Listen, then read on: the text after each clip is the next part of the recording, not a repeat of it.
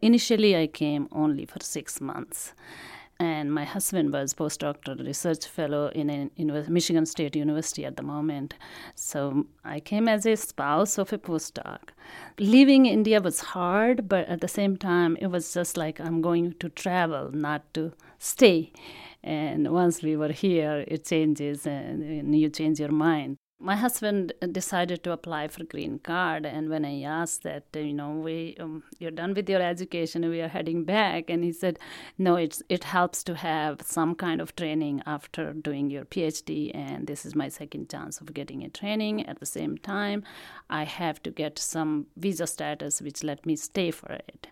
I liked it right away being here also but as a postdoctoral research fellow's wife, I had very little opportunity for social connections, and that was hard at the moment. So I first year was very hard, and I really wanted to go back, but my husband was looking for a job, so we moved to Fort Collins, Colorado, and that came out much better because it was a new place for both of us, and I volunteered in church groups and women around the world, and that opened up a whole new world for me it really helped me not like i'm helping them but it helped me more i think and it energized me to do more in the community. And that's how i was having a connection in the community was most important for me. And i feel equally home in both places now. I'm fortunate enough to do that but not many people do that both places, both cultures have so many wonderful things to offer.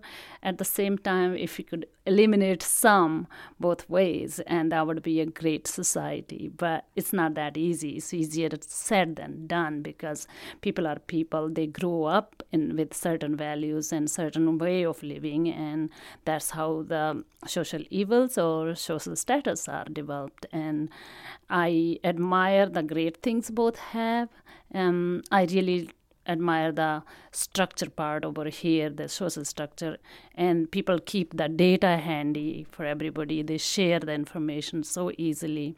Um, back home, most of the things, even even the home remedies and everything, nobody wanted to write it down. It's just passed on as a story, and I, th- I think a lot of information gets lost. India has a lot of uh, problem with the caste system or the weddings, the, the, the way weddings are done with a lo- lot of expenditure and um, people even have to borrow money. I really love the weddings over here. People decide they want to do it a Saturday afternoon, two hours, and that's how much they want to spend. And it's wonderful because people do not undergo debt for it.